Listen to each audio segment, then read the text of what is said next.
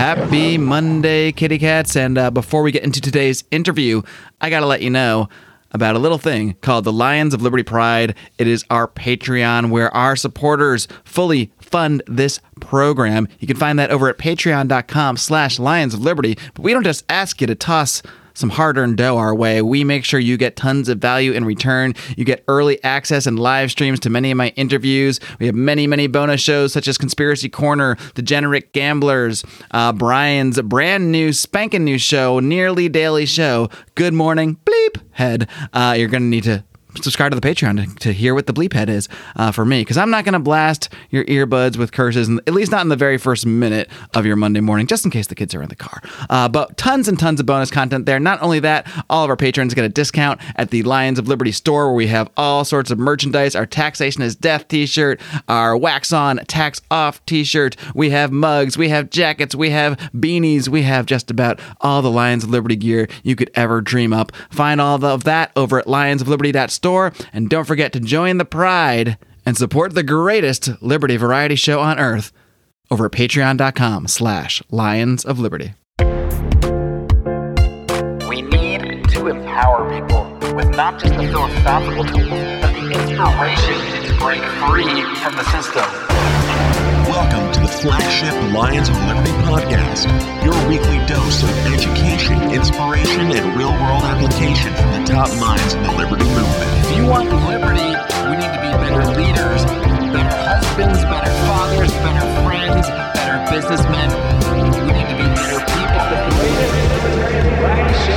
Here's your host, your guide, your shining beacon of liberty, Marc Clair. Live long and live free. All right, kitty cats. With me today is the host of the Radical podcast. He was also the Libertarian candidate for Senate in the state of Georgia. And uh, he is known to many, I guess, especially those in the Republican Party, as the man who cost the Republicans the Senate. And I'm very pleased to welcome Shane Hazel. Shane, are you ready to roar? ready to roar. Arr, practice it all week. What's happening, Marc? I actually feel like you're not kidding. I feel like you actually have been practicing all week. yeah, it's my my voice is a little hoarse. Uh, well, Shane, yeah, we got, got a lot to talk about, especially how you became, uh, I don't know, I, I guess a household name in many ways, just for, for I guess, depending on how you want to spin it, spoiling the election for the Republicans in, in Georgia. We'll get to all that later, but first, I really want to dig in and learn more about the Shane Hazel story, how you actually got here. Uh, pick it up wherever you think is the best starting point, but I, I want to find out really how this how this whole Liberty ball started rolling for you. Oh, I mean, I, I, grew up as a you know this kid in suburban America uh, on the on the cusp of kind of rural uh, Georgia out here, and I mean, graduated with a class of like 700 people. A minority uh, in that class was about 10 out of the 700 that had you know different looking melanation in their skin or different ethnicity. And so I was really one of those kids that was brought up to believe through the indoctrination uh, camps here in Georgia that America was star spangled awesome. And after uh, 9 11, I was in uh, school for, I guess, college for three years at that point, and I ran off to join the Marine Corps. Got into special operations uh, in in force reconnaissance, and did a couple tours.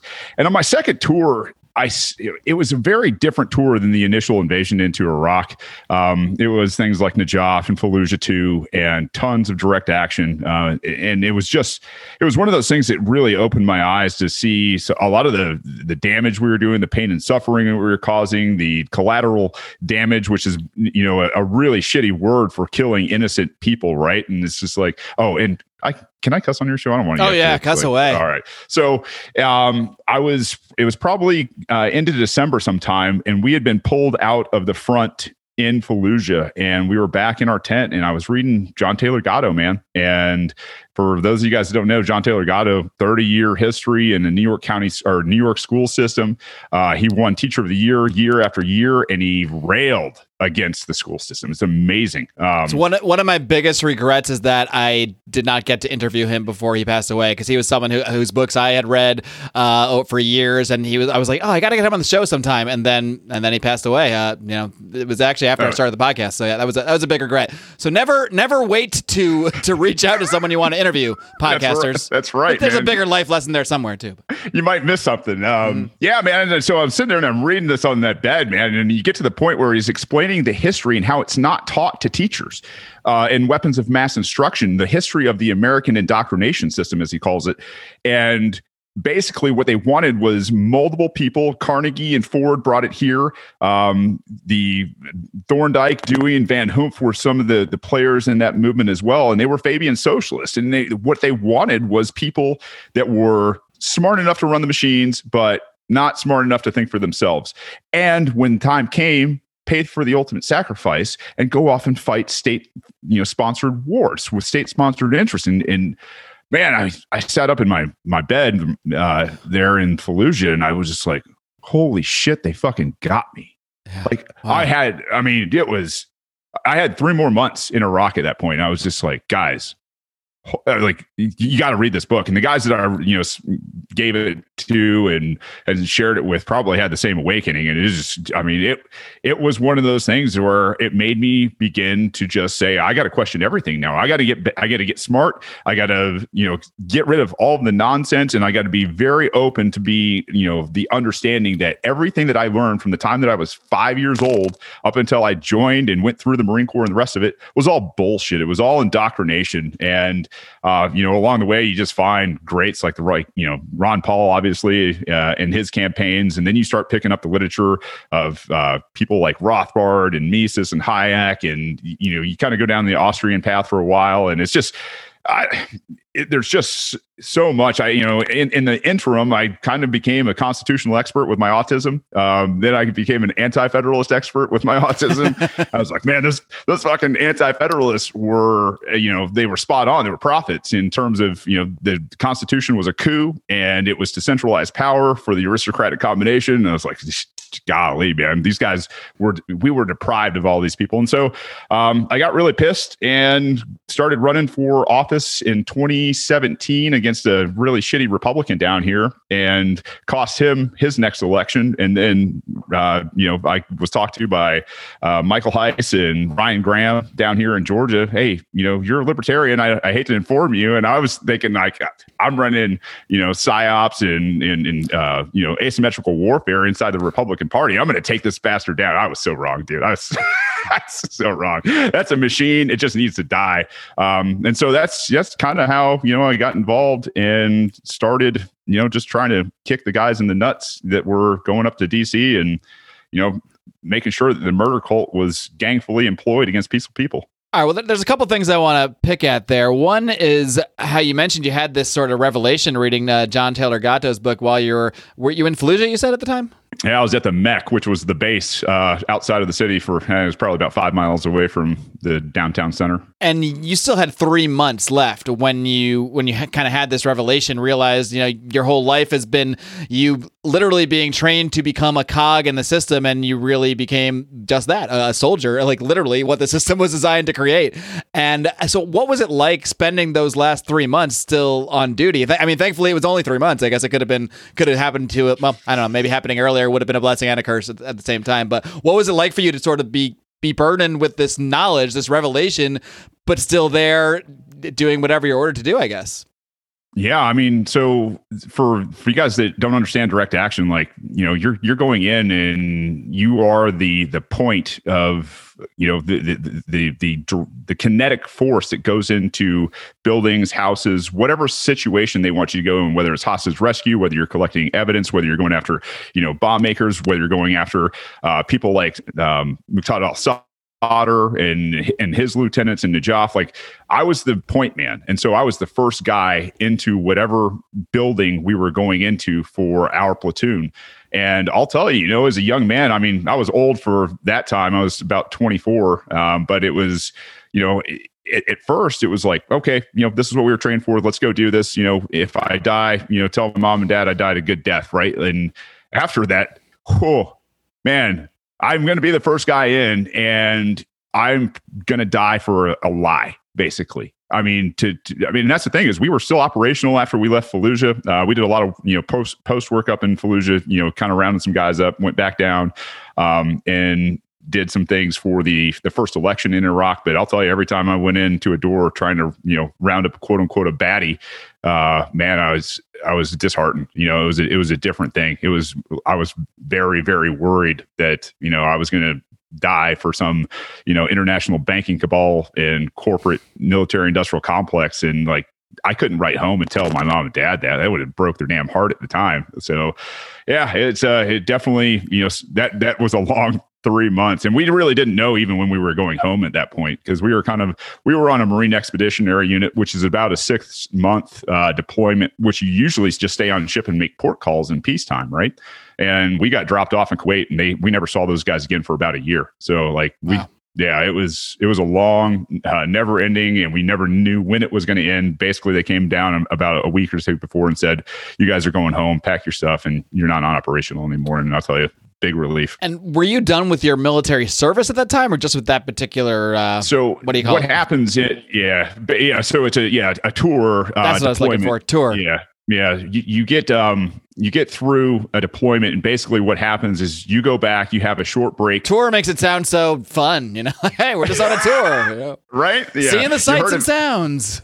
Oh, it's it's it's rancid. Uh, you know, the, all the the the language they use is a lie. I tell people all the time, don't use their damn language, right? Like you're going over to murder people. And so, um, yeah, I, I had just a little bit left on my contract uh, until November, and um, you know, at that time, you can't get put back into another platoon. You don't go back into a workup cycle. You basically become, um, you know, the the the old man at the company that goes back and tells people about TTPs, basically tactics uh, and procedures and things like that that you learned that are an adaptation. Because you're like when you go through training a lot of times you're always training for the last battles. Now you know special operations isn't that bad. I should say you know past wars like vietnam like a lot of the stuff they train you to do was stuff that they learned from vietnam you know or desert storm um, back in the day. But you know i didn't have enough time. So it was basically go back uh, teach other kids not how not to die uh, spread as much knowledge in the most professional way as you can. Uh, start handing out books. Start doing psyops. You know, in the in the local CP and in the barracks. To, you know, for the older guys that are almost thinking about getting out. And so that's kind of how I spent you know my last few months. And I had a bunch of leave built up at the end. So about midsummer, I kind of just checked out and was I'm going to go and see the sights of America. Uh, That's the second time that you've used the word psyop in reference to like your your liberty infiltration of something or other, which is a term I like. I I might have to start using that one myself. Yeah, it's uh, you know, it's, it's part of my craft, man. They they they taught it to me. I'm going to use it. Like it's, I mean, there's a lot of hell going through that kind of training, man. So if you if you can find a way to use it that benefits, you know, the Liberty crowd, it's just like, why not? Let's do this kind of stuff. A lot of these guys have no They created a monster, I, I guess, in a, in a sense, with you, huh? Yeah, and that's the thing is I'm a clown, man. I don't want to do this shit. I just I'm just tired of it. I'm just I mean I'm just that guy that got fed up and was like, no, fuck it, I'll go out and run for office, or I'll start a podcast. I'll do everything I can in my waking hours to to you know fuel the message of liberty. And so I guess here I am. All right, kiddies, I got to take a quick break to let you know about a couple other fellas who are out there fueling the message of liberty, and they are doing it not one, not two, not three, like the Lions of Liberty here. They do it five frickin' days a week. That is, of course, my friends Nate and Charlie over at Good Morning Liberty, and these guys have a really interesting background. They've both worked in the music industry as well as the healthcare industry, and they bring some really unique perspectives to discussing the ideas of liberty. They are really on top of current events, uh, always filtering everything through those ideas of liberty, and they have some really fun segments, including the dumb bleep of the week. Guys, you do not want to miss Good Morning Liberty. Five freaking days a week. You got to get your daily dose of the GML boys. Find them on your favorite podcatcher, and of course, you can check out their amazing URL, bernielies.com.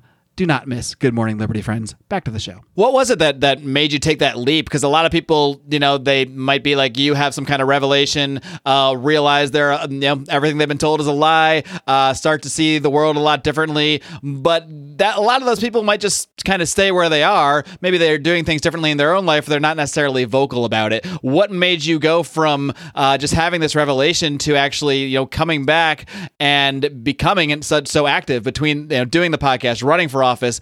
Um, what what was it that drove you specifically? Like, was there something in your life that made you say, like, I can't just sit here with this knowledge, sit here believing this, and keeping it to myself? It's it's probably a mixture of being dumb as hell and being indoctrinated.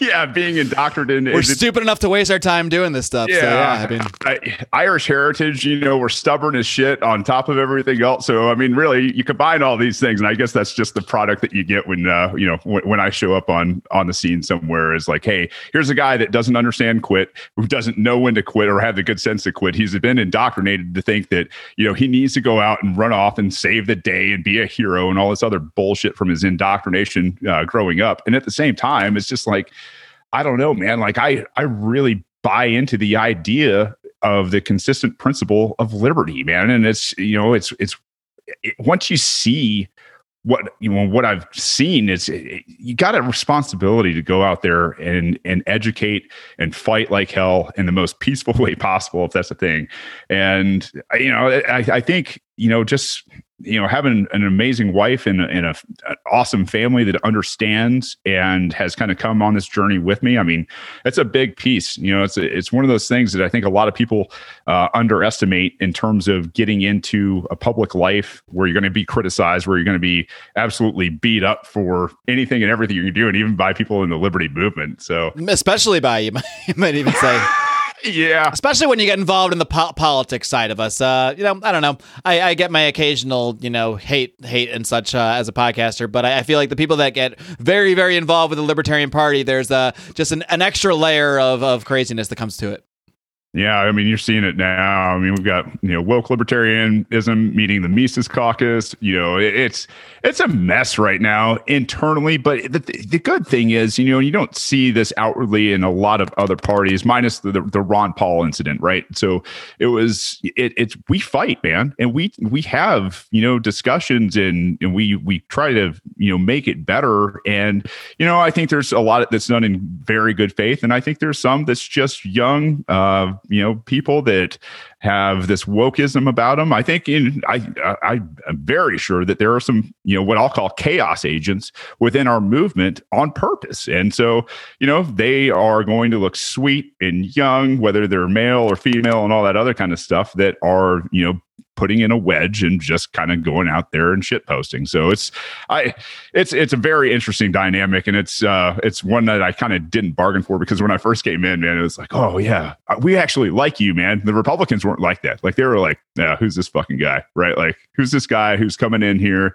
to try to take over and and get rid of one of the guys who's holding a seat of power? We don't do that here. Like go screw yourself. We don't care what you've done in your past. And I was like, but it's it's it's a really, I mean, I love it here, and uh, it's uh, the the people for the most part are just overwhelming and, and amazing people. Got to kind of go a little deep conspiracy here on this idea of uh, chaos agents in the Libertarian Party or the Libertarian movement. I mean, do you think that they're like to what level of depth do you think there is actually a concerted effort to derail or you know throw into disarray uh, whether it's the liberty movement overall or the libertarian party? Because sometimes i think that too because i'll see certain people i'll be like this can't be a real person. Like, like, how is that how could this be a real person? And then the other part of me is like mm, are they really going to waste their time in the libertarian party? Like, yeah. so, so, i don't know but i mean do, do you really believe like there's literally like CIA or what have you paid agents that are actively involved in creating you know more discord and that sort of thing?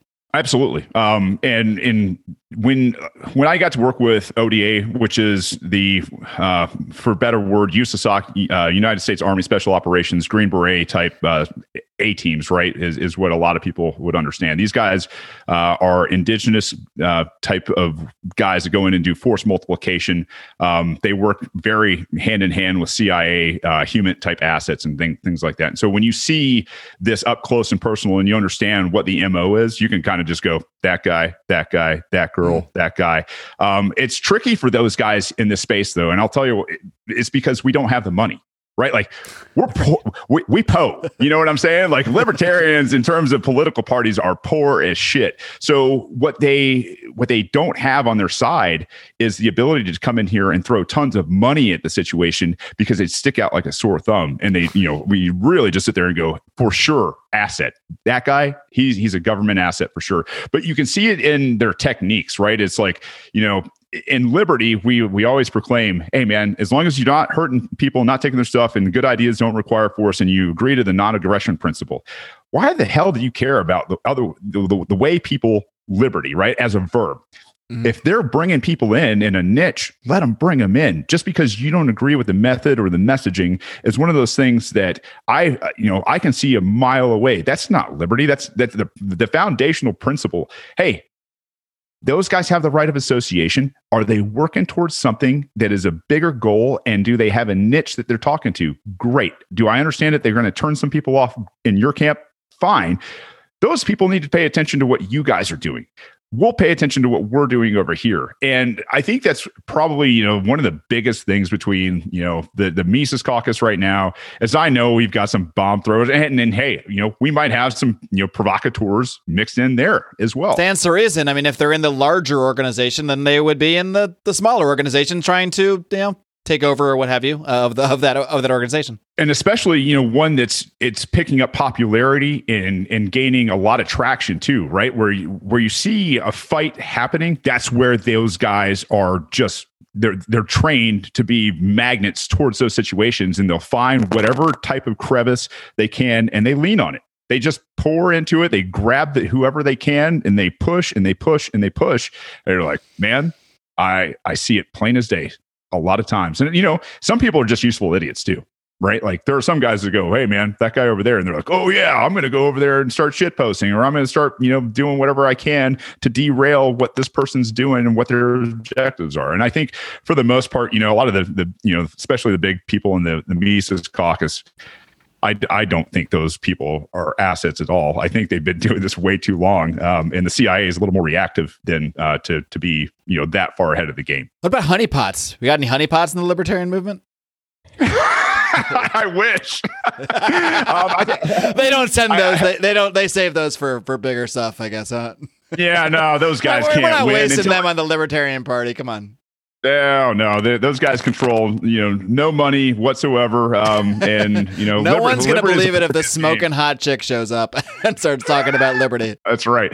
Oh, and by the way, if you guys can, uh, and, and I mean this, if you guys can recruit females to this movement, man, I'm telling you right now, that is one of the biggest things you can do as a movement to start growing your movement. I mean, it's just it's just biology. It's human nature, exactly. Yeah, it is. Now, I wish we had some honeypots, man. Um, I think we're going to get. I, I think we're going to get a lot more. I don't think we're going to be on par with Democrats and Republicans, but you know, I think we're going to have a lot more of that flowing into places like Georgia, uh, and possibly even places like New Jersey, uh, Kentucky, and places like that where people are making pretty good strides within the liberty movement. Uh, that it's going to be a very interesting cycle in 2022 for sure. I guess that's that will be a good indicator if you're doing something right is when the honeypot starts showing up. You're like, all right, there she is. Okay, we're making headway here. That's right. Shane, I think you might be one of the most qualified people to weigh. Obviously, I know where you're going to come down on this debate, uh, but there's been a big, uh, a lot of discussion lately in the broader libertarian movement of, of where the best way is to kind of to focus this energy, specifically the energy of of the Ron Paul movement. Um, I, I, we recently had a couple debates here with, with Dave Smith and Eric Brakey, uh, specifically discussing uh, awesome either. Debates. Yeah, I, am a huge fan. It's it, I, I've described them as just like amazing boxing matches where you you think the person winning is whoever is in control at that moment. So whoever's talking, that's I'm like, oh yeah, Eric's definitely winning this. Then Dave's nope, no, Dave's winning it because I mean I, I, think they're just they both know they're they're both have amazing points and they're both I think they're both right in a lot of what they say. I don't think either one is making points that are necessarily incorrect. I think they're these are both yeah. these are both potential methods one could use. But you have actually used you've actually you know attempted both of these paths. You actually ran and tried to use your your psyop magic in the Republican Party and uh, quickly gave up on that. So maybe you can start there, talking a little bit more about your own personal experience trying to uh, do your own little infiltration of the Republican Party. What was sure. it like trying to run against? Uh, was he or like was he uh, an incumbent Republican or just uh, someone you know in power in the party? Yeah, and, and, and, I'm happy to tell that uh, that quick tidbit. Uh, I will first say um, I, I, I, want I want to ignore your question completely. No. Oh, please, please do. no, it's my questions are just me killing time to get the guests to talk more. So you know, right, take it right. wherever you want. you know how this works. Yeah, I, there's a there's a battle in between. What's the right way to message? And my answer is yes. What can mm-hmm. you do? If you're if you're the point man, if you're a talker, if you are a person fighting for liberty, then go do what you think you can do for liberty. Don't sit around, don't wait. This is an entrepreneur type game. And I think that's why liberty fails in America so much is because of the indoctrination from, you know, 5 to 18 and then onward from there, right?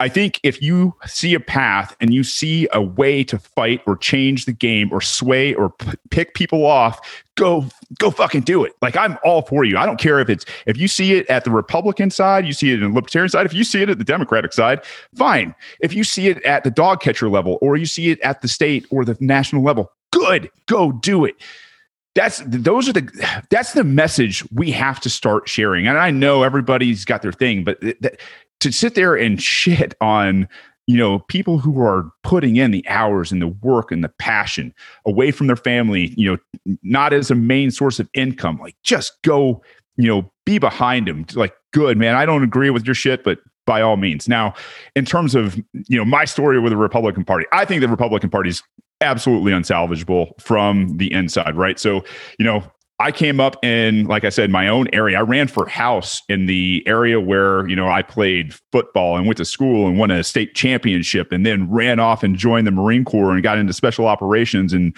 you know, had awards for valor, which are, you know, state corporate murder bullshit trinkets, right? It's all things like sound like uh, qualities Republicans should love, though. You know? Yeah, I mean, I hate taxes. I I can't. You know, taxation is theft. You, all the things that the Republicans say they're into, great. So I found Rob Woodall, my rep, and I looked up. You know, what is his constitutional metric? as a constitutional expert, per Article 6, Section 3, he should have been voting in line with his oath for office. And that means, you know, Article 6, Section 2, that anything that's not pursuant to the Constitution itself. It's notwithstanding. So when legislation would come by or continuing resolutions would come by or the patriot act or the uh, ndaa or things like that or gun control and he was super soft and he had like a 50% you know constitutional voting record doing his job per his oath 50% of the time i was like cool i'm in i'm, I'm going to kick this guy in the nuts and man i'm going to change the world and then I met the the GOP machine. So the GOP machine in Georgia, especially the the metro area and the northeast side, is very very controlled. I mean, down to your district and um, county parties, and they will not allow that man who's in that power seat to be judged by an outsider. They are not going to let you primary him in a fair way. And so we had debates moved, we had debates canceled, we had uh, absolutely, you know, just people lying through their teeth at those levels where it was the uh, the district chair and the county chairs all colluding together to say this guy yeah, he's he's got a pretty good message, but are we going to give up that power in a year where the Georgia seventh district is, you know, at risk from a Democrat? And you're sitting there going, this is the year you do it. This is the year you send your fighter in to go in there and make a clear delineation instead of this policy wonk who could say a billion things without saying a damn thing. And so, man, I'll tell you, it was just it was just cutthroat, backstabbing, lying, manipulation, um, bought and paid for good old boy network. And for me, it didn't work. That doesn't mean that you can't can't go into your local GOP and take it over. It doesn't mean that you can't go into your local district and take it over. It doesn't mean any of those kind kind of things.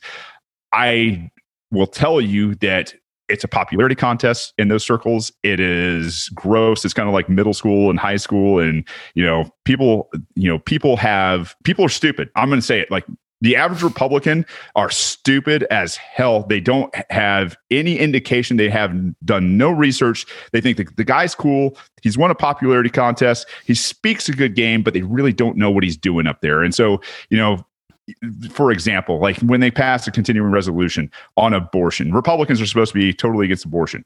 Every time a continuing resolution comes around, 550 fucking million dollars goes to Planned Parenthood and he authorizes it. And you're sitting there going, You love the troops? What's the mission, Rob? Got crickets.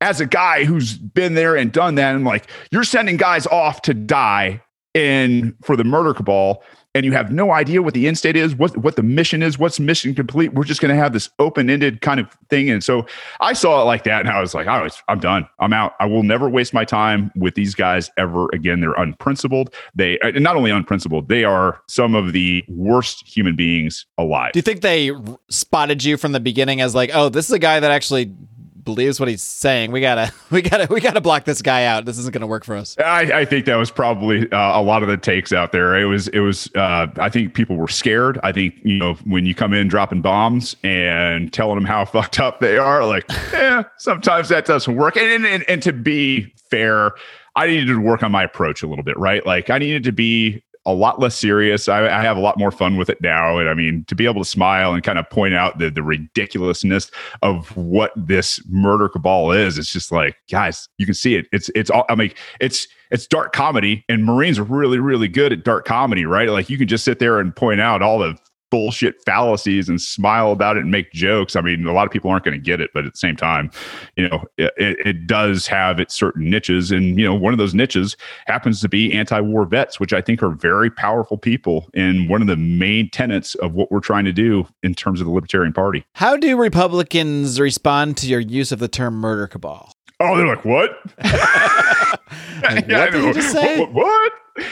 You got it. I mean, that's the thing is when I say their their language is a lie, I mean it is, uh, and and try to you know to to talk about things like the compulsory government indoctrination camps we send kids to to the, the murder cabal, which is you know what they call back in the anti-federalists the aristocratic combination. These guys are a bunch of damn very very rich people who are elites, who are gatekeepers, who use a system designed for them to keep other people in their place, and then to go and make fortunes off of whatever their industry is. And so when when you can explain it in that way, um, I think it does at least jar them a little bit. There are people who you know want to know more, you know, and those are the people that you peel off.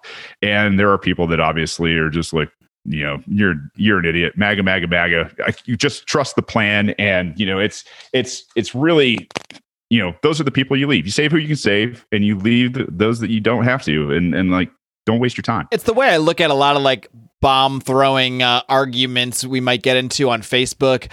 Uh, uh, you know, a lot of that stuff, like you're not necessarily going to be changing, and this isn't stuff I really do anymore. But back in my day, back in my, I'm posting like 20 Ron Paul videos a day. Day, uh, I was constantly in ar- in arguments on Facebook about everything, and but I, like in many ways, it is a waste of time perhaps but usually like the person you're arguing with is not who you're even trying to win over. It's really the silent people that are might be watching because there are always people that aren't commenting that are just viewing. Actually i'd say most people are just like passive viewers a lot of these conversations because they're just they see some kind of dialogue pop up pop up. They might be interested in what, what's being talked about and they see some phrase like murder cabal and they're like what the hell murder cabal?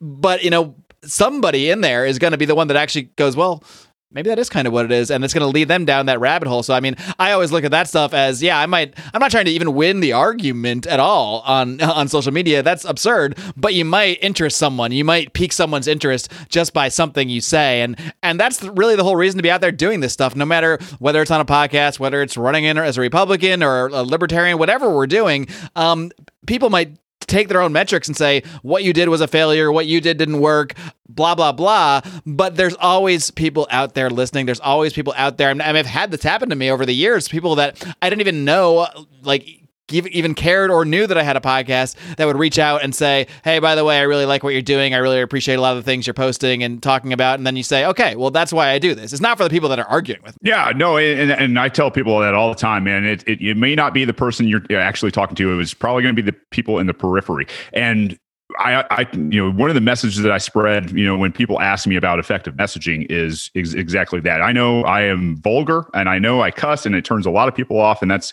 that's okay. The, the, the what we're trying to do as libertarians and what we are terrible at because we're super fucking smart, right? Like a little too smart. Uh-huh. And maybe a little too autistic. And I, I have the same problem sometimes and I've tried to, you know, take my pills or whatever. Um, it's it's we know what you guys have read is actual truth. We know it is consistent in principle and you can apply it across the board. We know you guys know Austrian economics. We know you understand the NAP. We we we have superiority in terms of thought. The problem is is when you remove the humanity from your messaging, what you get is a very stale, very robotic, very cold type of message that most people can't digest because they haven't they haven't put in the work. They haven't put in the time. And on top of it what they have to do is admit that they were duped.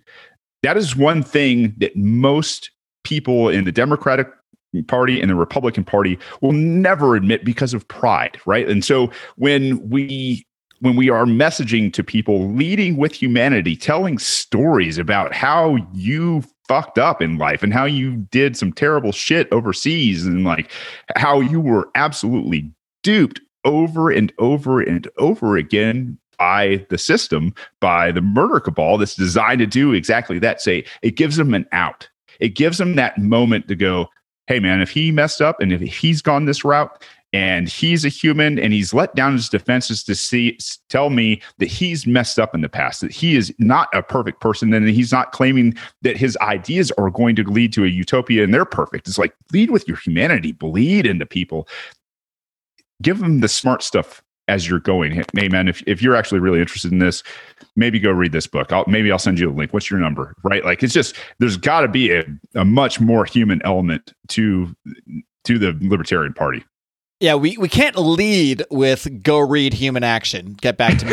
in, get back to me in three years when you're done. Um, yeah. You know that, or, or oh no, that, that's too much for you. I'm sorry. Here's Man, Economy, and State. It's a different, a different thousand, thousand page version of the same thing. Um, like you might get someone to eventually want to read that work, but you're not going to convince them by throwing this book at them or throwing any book at them because ultimately people are moved, like you said, by stories. They're moved by real stories. This is the the story of civilization. I mean, civilizations have risen and fallen based on stories. So that really is, and that is has been, I think, the biggest failure failing in many ways of the libertarian movement. We're focused on the charts and the, the graphs and the the the NAP, even like things that just go over people's head. Uh, that's all important stuff. It's all the basis of what we're talking about. It's all the stuff that we've come to understand. But it's probably not even what got us interested in it, like at all. I mean, uh, for me, I mean, uh, it was really just Ron Paul himself, uh, his own inspiration, his own story, and his own actual bravery that I watched on television as as he's as he was mocked, as he was scolded by uh, you know, by these other Republicans uh, in their fancy, nice fitting suits while his is like falling off. I mean, he just comes across as a real person because he was. And that bravery, being able to stand up there and say these bold things that you just did, especially back then, uh, back in 2008. I mean, you didn't like blowback. What are you talking about? Like legalizing drugs? No, we don't talk. What are you? He said that, and I was like, oh my God, who is like, this oh, little guy? Yeah, we don't. who, who is this quirky little guy? Uh, but I mean, th- that's the kind of stuff that moves people people. And and and Ron Paul, eh, he might have mentioned. I don't think he ever mentioned like Mises or Hayek in a in a debate snippet. He would in interviews. He'd say like, "Oh, you should go read this stuff," but you're not going to put that stuff into your into your initial sales pitch, into your lead magnet. You have to capture people's hearts and minds in some way, and then when they want to, then you can hand them. And when they ask you, hey, where, where can I learn more about this? Then you can hand them, maybe don't start with human action, but you know, then you can start handing them, going into your library and telling them what to read and, and letting them take themselves down this journey. But trying to force the journey down down someone's throat, it never works. No, no, ab- absolutely. There's got, there's got to be the human element and the human connection first. And, you know, shorter, shorter the better in terms of capturing attention if there's literature involved. Um, the, the six lessons that I mentioned by John Taylor Gatto, it's about a page and it is mind blowing for somebody who may be in in the education field or related to somebody who's in the education field. If you can leave like little, you know, things like that, you know, maybe put something on there like, man, teachers, you got to read this and then slip it into maybe the teacher's lounge or on the property. And it's, it's, it's a lot of what we do in terms of like dropping pamphlets in the, in the military, right? Like these are psyops. This is part of the process. It's like, hey, you got to start introducing things that are easy to digest, that are going to smack people in the face, maybe even, you know, turn on a light. And then obviously that, that opens that rabbit hole. So yeah, it, has been, I mean, to, to see a, a, little guy, right? What a great inspiration. I mean, he, the guy knows more about economics than most economists do. He is a, you know, a, a you know, a, a women's doctor on, on top of it. And he is, he's older He's more frail looking, and he stood there like a piece of iron and didn't waver in the face of some of the most, you know, I guess potentially powerful and people who had the spotlight and the propagandists in their pockets. And man, it, it was an awesome sight to see pretty pretty awesome in terms of you know being an inspiration. Yeah, that that's what inspired me as well because I was actually already a libertarian like long before that presidential run. Uh, actually, through through Ron Paul's writing as well, but it, I it wasn't something I talked about like at all. It was just like my personal weird hobby. Like I read these books about libertarian theory and thought it was cool. It was never something I discussed with really anybody at all.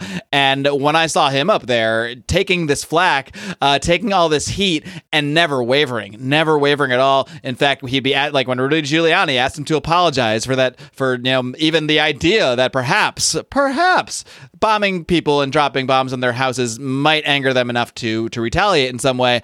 Uh, he stood his ground, doubled down, and that that's what told me like, okay, if this guy can stand up here on this stage with these bright lights uh, pounding down on him as everyone just chastises him, and he can double down on what he's saying and stand tall. I can maybe start talking about politics with my friends. I mean, that's just where it started for me. Years later, those conversations turned into podcasts, but but that was really the impetus of it. Yeah, yeah, and, and that's uh, that's kind of you know one of the, the the jumping off point for me to do a lot more study into what he had been recommending, uh, and and you know obviously the the amount of study that he was passing on even at that time was you know, you know more than I've digested at this point. Speaking of digesting things, how do you like these transitions, guys? Uh, is it a bit of a stretch? It might be. But one thing I love to digest is coffee. And coffee is excellent, especially when you have fine premium coffee from our good friends at Lorenzotti Italy. Uh, as you guys know, I've been mentioning them uh, for a long time here, and that's because they have been supporters of ours for a long time. They are patrons of the show, they are sponsors of the show, um, and they also happen to make or they don't make it. I'm not gonna. I don't want to lie to you. They don't make it, but they do acquire it. Uh, fine premium Italian co- coffees, affordably delivered to your house in these neat little tins. If that all wasn't enough, you get a discount for being a listener of Lions of Liberty. All you gotta do is use discount code Lions at checkout, and you will get 10% off your order. These are great, great entrepreneurs to support. They even help other people, other entrepreneurs, start their own coffee businesses, acquiring equipment, uh, financing, that sort of thing. So be sure to check out my boys at Italy. Don't forget to use discount code LIONS at checkout for 10% off your order. All right, Shane, I want to dig into uh, the thing that you have become most. I don't know. Infamous is infamous the term maybe. Uh, as of late in these last couple of months, uh, you were the I guess third party candidate, as they refer to uh, the Libertarian Party Yeah. as. Um, you were another candidate. Let's put it that way in a in a race in the runoff race, or not not in the runoff race, but the race that became a runoff, uh, I believe, Yeah. uh, in Georgia. So tell us a little bit about that. Did you ever? I mean, you couldn't have ever known, but I mean, did you have any inkling that a this race would be so close and that your percentage would you know could actually be seen as like the actual deciding factor? And that that it would actually be like that literally the the last thing that that changed the course of the entire uh, you know makeup of the Senate. Yeah, and so it's it's one of those things where we had a jungle primary going on at the same time in the state of Georgia, and obviously you don't have senators elected in the same year, so there was going to be at least one runoff in the state of Georgia in a very very contentious election cycle with Trump and, and whoever the Democratic nominee was going to be at the time. So I said, you know, uh, with Ryan Graham and, and the Libertarian Party, I was like, listen, you know, I'm not. I didn't nominate myself. I didn't. I didn't necessarily even want to run. Um, I got nominated and survived the uh, the elimination process and, and all that fun stuff, which is gut wrenching, uh, especially when you're in a room with you know that many just amazing smart people. But yeah, I, I knew as soon as uh, it was you know a done deal, uh, this is going to be one of those races that could determine some very very you know the, the power shift in America. And um, I, you know, about, I don't know what, a month later, we got locked down here in Georgia. And so the only way that I could communicate with people was through my podcast for the most part. Um, and I wanted to set up, I wanted to be something different in terms of quote unquote a politician, right? Is like I didn't take um, a bunch of money. Uh, as soon as we started uh, the, the lockdown, I told everybody stop donating to my campaign go out there, help your neighbors, and help your small businesses. I didn't spend a dime on the campaign um, that people donated. You know, a little bit of money, obviously, on podcasting and things like that. Um, and it was it, it was a different feel right from the beginning. Um, we were blacked out of polls. Um, we were not included in media. Uh, we had to battle to even get like a, a blue check mark as a you know a, a, senatorial candidate for a major you know party, and so it was it was basically just you know go out and speak truth, man. Go out and expose who each of these guys are for you know who they are. Jon Ossoff was you know loved and adored when he ran for the uh, the seat in the Georgia sixth district, which was a really expensive House race. Uh, he lost that, and then I knew when he got into this race, I was like, man, that guy's going to have a ton of money money. There's no way I can keep up with that. There's no way I can keep up with David Perdue, who is another. That guy was a 20% constitutional voter. Like, listen, I think the Constitution was a coup, uh, but still to this day, like that's what you know, quote unquote, the right measures their people against. And to expose that guy's record, um, it was super, you know, super easy for me to do. I got to have uh, one debate with him and just trounce both of them. You had, you know, the Democratic candidate saying, well, Shane's right about, you know, David Perdue on this. And then you had David Perdue saying, well, Shane's right about, you know, Jon Ossoff on this. And what do they all do? They go and vote, you know, there are 2 million votes for the, you know, the, the duopoly. So I, I knew it was going to be those, that, that bar, you know, I got to reach it about 3% somewhere uh, to send this thing to a runoff. How did you manage to get into the debate? That, that's what I'm curious about after you're, you're blacked out of polls, blacked out of seemingly everything. How did you work your way into that? Thank God. this is the only time I will ever say this. Thank God for Georgia Public Television. right? Like I I don't, you know, I'm I, am i am not a fan of state sponsored television, but they were the only people that invited us to the debate the guys down in Savannah, the guys at Channel Two, the rest of them uh, that had debates. You know, there was two debates between those guys. Well, I was part of one of them, and then um, you know, uh, Perdue wouldn't show up for the rest of them because he he just I mean he looked like an idiot. He got his ass beat. You know he was uh, you know part of some insider trading before everything went to shit. And so you know it was it was just one of those things where once he was exposed, he didn't even have the GOP support anymore. And I thought that was you know I thought that was a really interesting thing. And the fact that you know we got about 115,000 votes, about 2.3 percent of the uh, the total vote count uh, man, it was a late night, and by the time they came back the next morning, they were like, "Yeah, it looks like this thing's going to a runoff," and that was national news. We got more press afterwards. I mean, that, that's pretty impressive. Those are pretty impressive numbers, considering you didn't spend money and were blacked out of polls. I, I mean, what what do you think was the key to actually getting those 115,000 votes? I, I, can't imagine they were all libertarians or all all listeners of the Radical podcast. It's uh, it's messaging, man. Um, and so I I came out and started throttling Governor Kemp from day one. Um, and and I went down. I led some protests. I led one uh, that was a armed protest. You know, right out of the gate. It was April. Uh, we went out there. Uh, I wrote a new Declaration of Independence and you know signed it and all that kind of stuff. We had the Boog Boys show up, and thank God they did because I'll tell you what, my local sheriff had told me, hey, yeah, you guys go out there and protest. So I'll do whatever you want. And then he blocked off the whole place. And those guys showed up in the next time, and I was like, hey, we're going to be here. So fuck off. And we had our protest, and then uh, we went down to the Georgia Capitol after that. That was not a armed protest. Um, you know, it was more or less go out there and make yourself known. And so, you know, uh, it, it's just it's messaging. It, don't be apologetic. Be bold. Be brave. Don't you know if you're if you do mess up, apologize. But here's the thing is if you're consistent in your principle and you know this kind of stuff, you don't have to apologize and you don't have to care what people think. And I'm telling you, people are ready for people to go out there and have the fight. You know, if, if it's a one thing that Donald Trump did well, he at least had a fight. He at least, you know, exposed, you know, the propagandists and he exposed, you know, the, you know, the, the MIC and he exposed a whole lot of things out there. And he had the fight and people were like, yeah, cool. I don't think he was the right guy having the fight, obviously, but um he he at least was there, there was a fight. And I, I think people really adore uh, the people that are underdogs that will not waver, who will stand and actually, you know, you know, like Ron Paul. It's just one of those things. Why not be like that guy? So, um, I want to talk about what what it was like for you once this thing was sent to a runoff. Uh, eventually, Republicans uh, lost the Senate, and I'm sure, in fact, I know because I've seen like articles about it that you are taking a lot of the blame from especially Republicans that don't want to, you know, they don't want to blame themselves. So who are we going to blame? Shane Hazel. So what what has been has it been like? Schrodinger's cat. right? Like you, you, yeah. you, guys will never ever fucking win, and also you guys don't matter. Like you can't be both, guys. Like it's it's mm-hmm. it's one of those things, right? Schrodinger's so. libertarian candidate. yeah, I got a lot. You don't matter, notes. and you're pointless, and you cost us the election. yeah.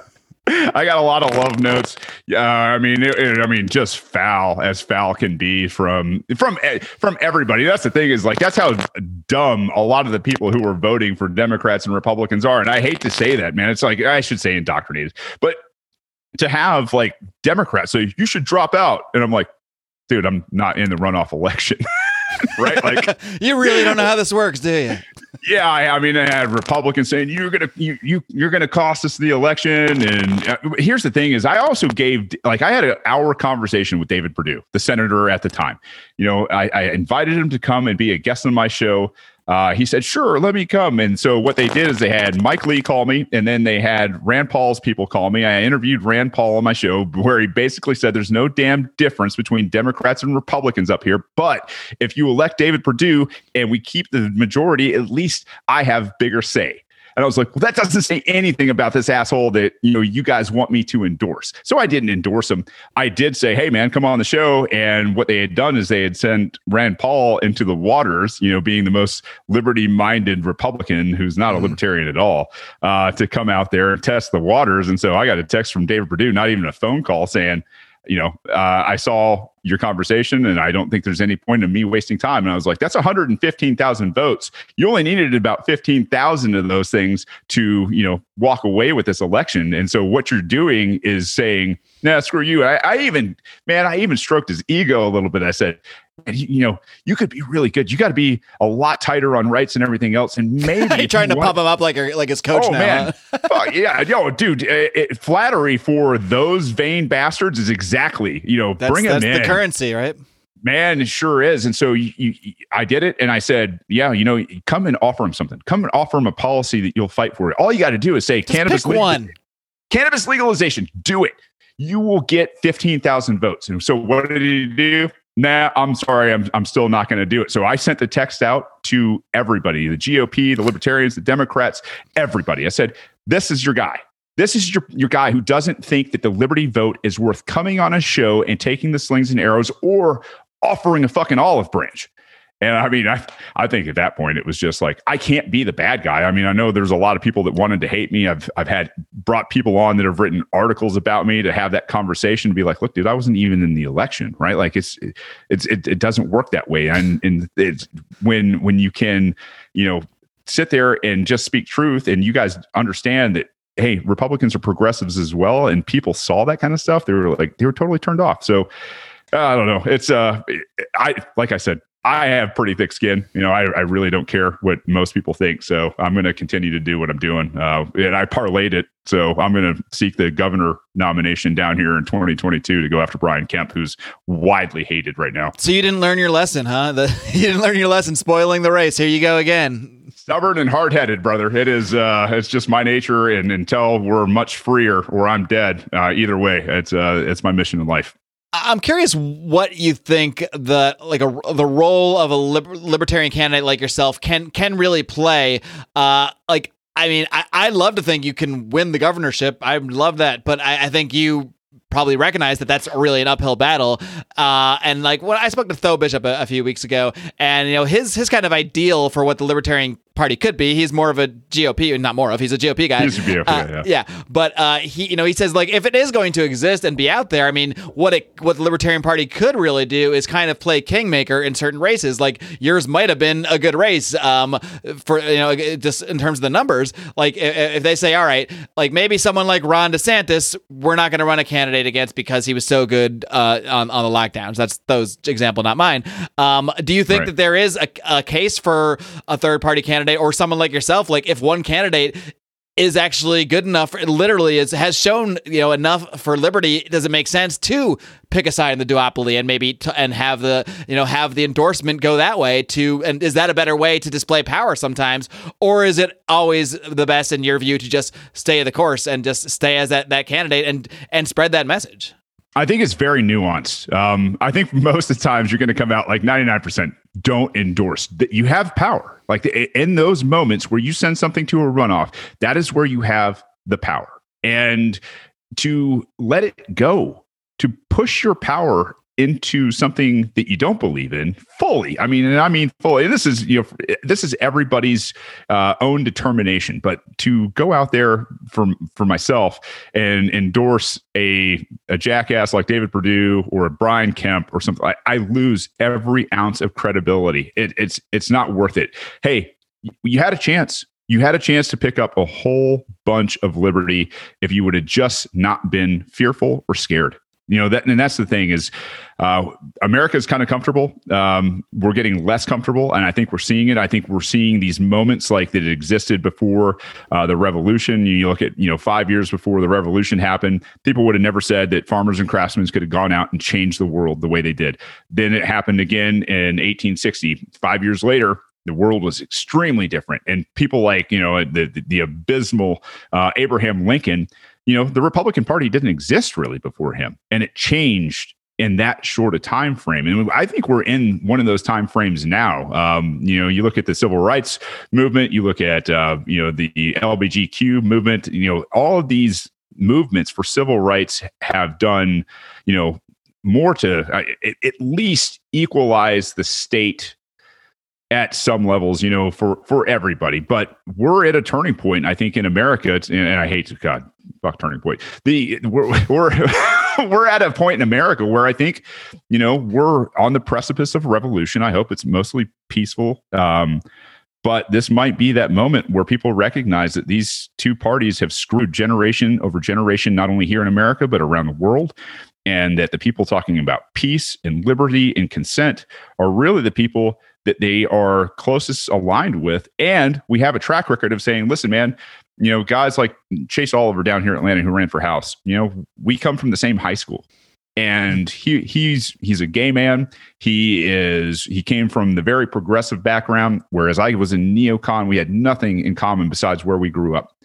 And we understand a way to make this work. And that's the that's what, you know, hey, we can agree to get rid of damn near every bit of government that we can from these two backgrounds to sit there and say, hey, man, these principles are what we need to uphold. And that means getting rid of our differences and, and you know, agreeing to things like what's real crime? Crime is murder, rape, trespassing, vandalism, assault, kidnapping, um, you know, things like things that are heinous in nature.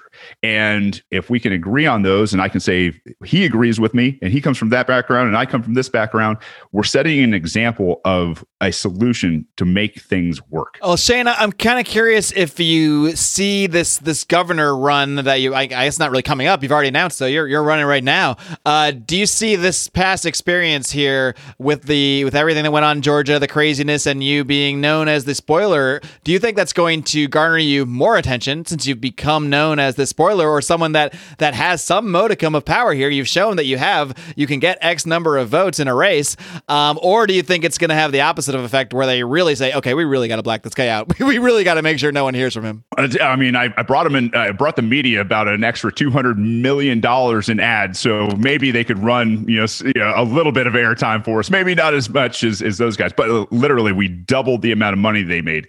Um, there's going to be people that are very vitriolic about me in the race, and then there's going to be people that have gone, "Yep, you know what? I'm done." I'm. I've had so many people flood my my inboxes on every social media and and, and email that like I there is a there's a movement coming.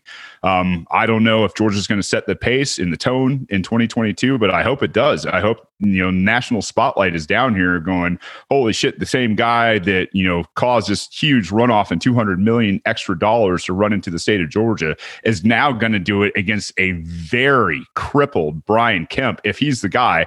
Um, and I don't know. It, it it could be you know one of those moments in history where we look back and go, wow, uh, this was this did not go the way that we thought it went. Nobody, you know, thought it was going to go this way from the the expert panel. So um, I don't know. I'm optimistic. I mean, I'm I'm just one of those people. And the thing is, is you know, win, lose, whatever. That you know, what I was always taught is go out there, fight your ass off, stand on principle, be consistent, and if you give it everything you got, what else you got to lose? Yep, indeed. Well, Shane, uh, one thing I'm confident of is that you're going to be out there having fun, um, you know, doing your psyops every, everywhere, everywhere you go, uh, and calling things what they are, like murder cabals. Uh, so I really do look forward to following this campaign over the next couple of years. Uh, before I let you go, anything else you want to plug? You can tell people more about the Radical Podcast or whatever you like to plug. Plug away. This is your this is your time, Shane. Now that we've hung out, man, I got to have you on the show. Uh, radicalpod.com is the website. It's got all the links there. It's not awesome. So if you're an amazing, uh, you know,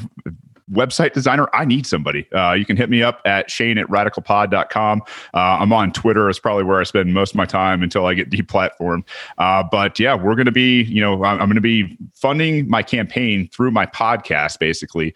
Uh, and I don't really want political contributions. I want to make Liberty, you know, a full time gig where we're fighting literature, books, media, culture, you name it, um, and uh, growing. You know, people that, that are going to be the next generation. So, uh, yeah, if you want to go to patreon.com slash radical pod, uh, you can hit me up there. And I'd really, really appreciate any type of support and following and, and shares. Really, that's what we need. We need people taking all the content that's been created over the last you know four or five years now and uh, chopping it up and sharing it in the most creative way that they can.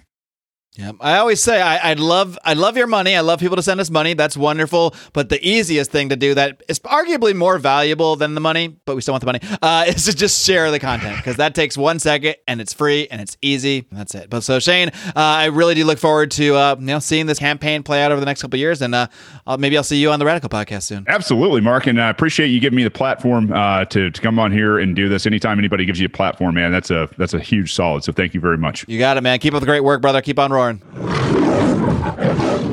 All right, kitty cats. Well, speaking of keeping up the great work, another transition. I'm just kidding. Well, I'm not really kidding because we are doing great work. I have to think we're doing great work here. Or why would you waste your time listening to us? Why would you have made it to this point in your podcast? But um, of course, it's not just me here doing this great work on the Lions Liberty podcast. I, of course, will be here every single Monday through the end of time with the flagship Lions of Liberty podcast, uh, doing interviews with guys like my man Shane Hazel, as well as debates. We got another one coming up pretty soon.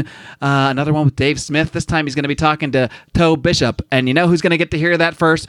Our patrons of the Lions of Liberty Pride. Just another reason to support us on Patreon over at patreon.com slash Lions Liberty. Another ask I have of you guys. We're starting to build our channel on Odysee. Uh, we are building on YouTube as well. Uh, we do put up a lot of our interviews. This interview is also available on YouTube, but I'd be love it. I would be thrilled if you would head over to Odysee, like the video, follow our channel, all of that great stuff. I will link to all of that stuff in today's show notes, you can which you can find over at our website, lionsofliberty.com. But don't just rest on your laurels because there's more Lions of Liberty coming at you this and every week. You got Brian McWilliams slapping you upside the head with his weekly shot of comedy, culture, and a little bit of liberty over on Electric Liberty Land while John Odermatt wraps things up with Finding Freedom. And my God, if you have not followed John's interviews with John Ziegler over the years, a lot of them came out when our show was a lot smaller, so you could have missed some of the earlier ones, but you got to check out his latest interview with John Ziegler, who has done such incredible, extensive work looking into the Penn State supposed Sandusky scandal. And I'm not going to tell you what I think but I probably wouldn't be promoting this interview if I didn't kind of agree what was going on there. So you can make your own guesses to that end, but you gotta check this interview out. If you think you know what happened, if you only know what you know from the media reports, you don't know anything. And uh, th- especially now, I think listening now in light of the context of the COVID hysteria and all of the everything the media has put out in regards to that, all of the fear mongering, all of the hype, there are so many parallels you can see between that and the Sandusky case. You have just got to check out. So go back, click back, check out the latest episode of Finding Freedom. The great thing is, all you got to do is hit the subscribe button just one time. Search Lions of Liberty on your favorite podcaster or wherever you happen to be listening right now. Hit the heck out of that subscribe button, and you get to roar with us three days a week, every single Monday, Wednesday, and Thursday. That's all I've got this week. Until next time, my friends. Live long and live free.